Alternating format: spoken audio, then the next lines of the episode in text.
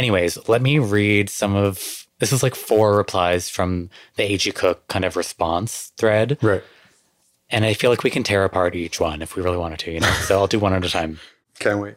And just like assume when I'm saying this that like every word is spelled wrong.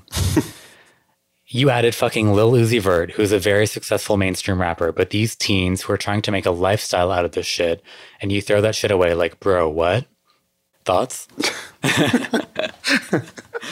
My thoughts on that is that you're trying to make a was it trying to make a lifestyle out of this? Yeah.